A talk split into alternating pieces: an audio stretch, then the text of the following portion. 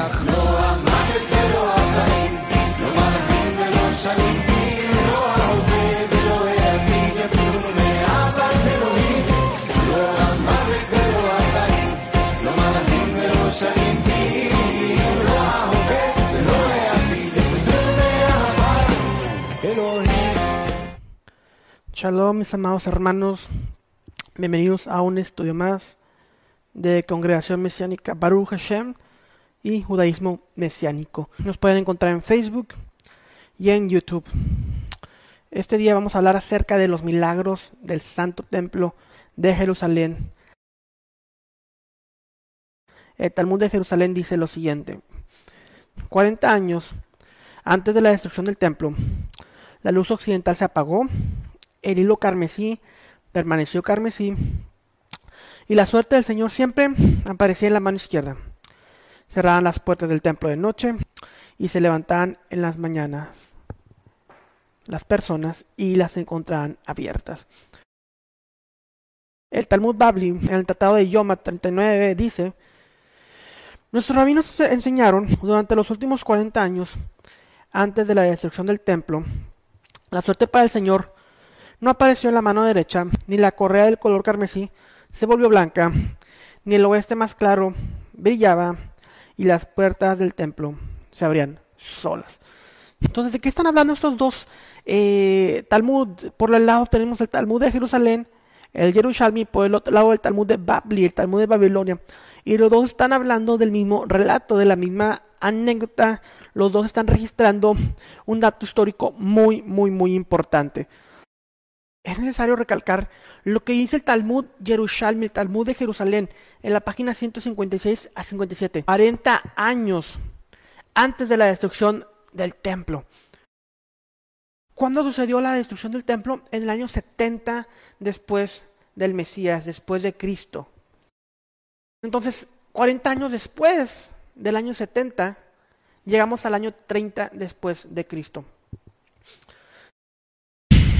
En la festividad de Yom Kippur, el Eterno nos manda en Levíticos 16 al sumo sacerdote hacer un lote, una suerte, para determinar cuál eh, macho cabrío sería para el Eterno y cuál macho cabrío sería para Azazel. El de Azazel sería el chivo expiatorio y ese chivo expiatorio se le ponía un cordón rojo. Eso es algo que no describe la Torah, sino que es algo que está escrito en la traducción rabínica. Entonces, este cordón rojo que se le ponía era cortado y una porción eh, que se cortó de este cordón rojo se ponía en las puertas del Santo Templo de Jerusalén. Cuando se hacía la expiación de Yom Kippur, el sacrificio de Yom Kippur, si este sacrificio era aceptado, este cordón se volvía blanco. Y esto pasaba en la mayoría de las ocasiones. La excepción comenzó a suceder en el año 30 después de Cristo. Y ese cordón rojo se convertía en blanco como vemos en Isaías 1:18.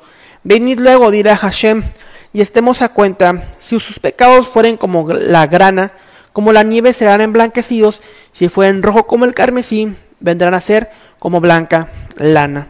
Entonces, este cordón en la puerta del templo de Jerusalén se volvía blanco. En el año 30 después de Cristo sucedió algo que este cordón permanecía rojo. La clara indicación es que toda la comunidad había perdido la atención del Señor en relación con algo que ocurrió en el año 30 después de Cristo. La expresión anual lograda a través de la observancia típica de Yom Kippur no se realizaba como se esperaba. Al parecer, la expiación debería obtenerse de otra manera. ¿Quién o qué proporcionaría la, expiación? El Talmud de Jerusalén, en Sota 6.3 dice, Dijo Rabán Yohanan, ven Sakai al templo. Oh templo, ¿por qué nos asustas? Sabemos que terminarás destruido. Porque se ha dicho, abre tus puertas, Líbano, para que el fuego pueda devorar tus cedros. Zacarías 11.1. Eso está registrado en el Talmud. Lo mismo que dijo Yeshua Entonces sabemos que las puertas se abrían por sí mismas. Era algo milagro y los rabinos interpretaban esto con la destrucción del templo, que en sí sí fue destruido por fuego. Lo incendiaron el ejército romano para sacar, derretir y sacar todo el oro que había dentro de él. Otro milagro que sucedía es que en la menorá, la cual tenía siete lámparas, la, la, la más importante de las siete velas de la menorá se apagó y no brillaba. Cada noche durante 40 años, la lámpara principal del candelabro del templo, el de la menorá, se apagó por sí misma sin importar los intentos de los sacerdotes para mantenerla encendida. Ernest Martin dice lo siguiente. De hecho, en el Talmud se nos dice que al anochecer las lámparas que no estaban encendidas durante el día, las cuatro lámparas del medio permanecían apagadas, mientras que las dos lámparas orientales normalmente permanecían encendidas durante el día debían volverse a encender las, de las llamas. De la lámpara occidental, que era una lámpara que se suponía que debía permanecer encendida todo el día, era como la llama eterna que vemos hoy en algunos monumentos nacionales. Esta lámpara occidental debía mantenerse encendida en todo momento. Por esa razón, los sacerdotes tenían depósitos adicionales de aceite de oliva y otros implementos listos para asegurarse que la lámpara occidental permaneciera encendida. Pero ¿qué sucedió en los 40 años a partir del mismo mes en el que el Mesías dijo que el templo físico sería destruido? Todas las noches, durante 40 años, se apagó la lámpara occidental.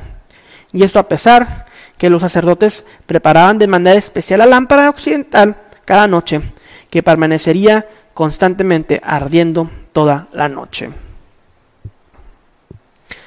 Una vez más, las probabilidades de que la lámpara se apague continuamente son astronómicas.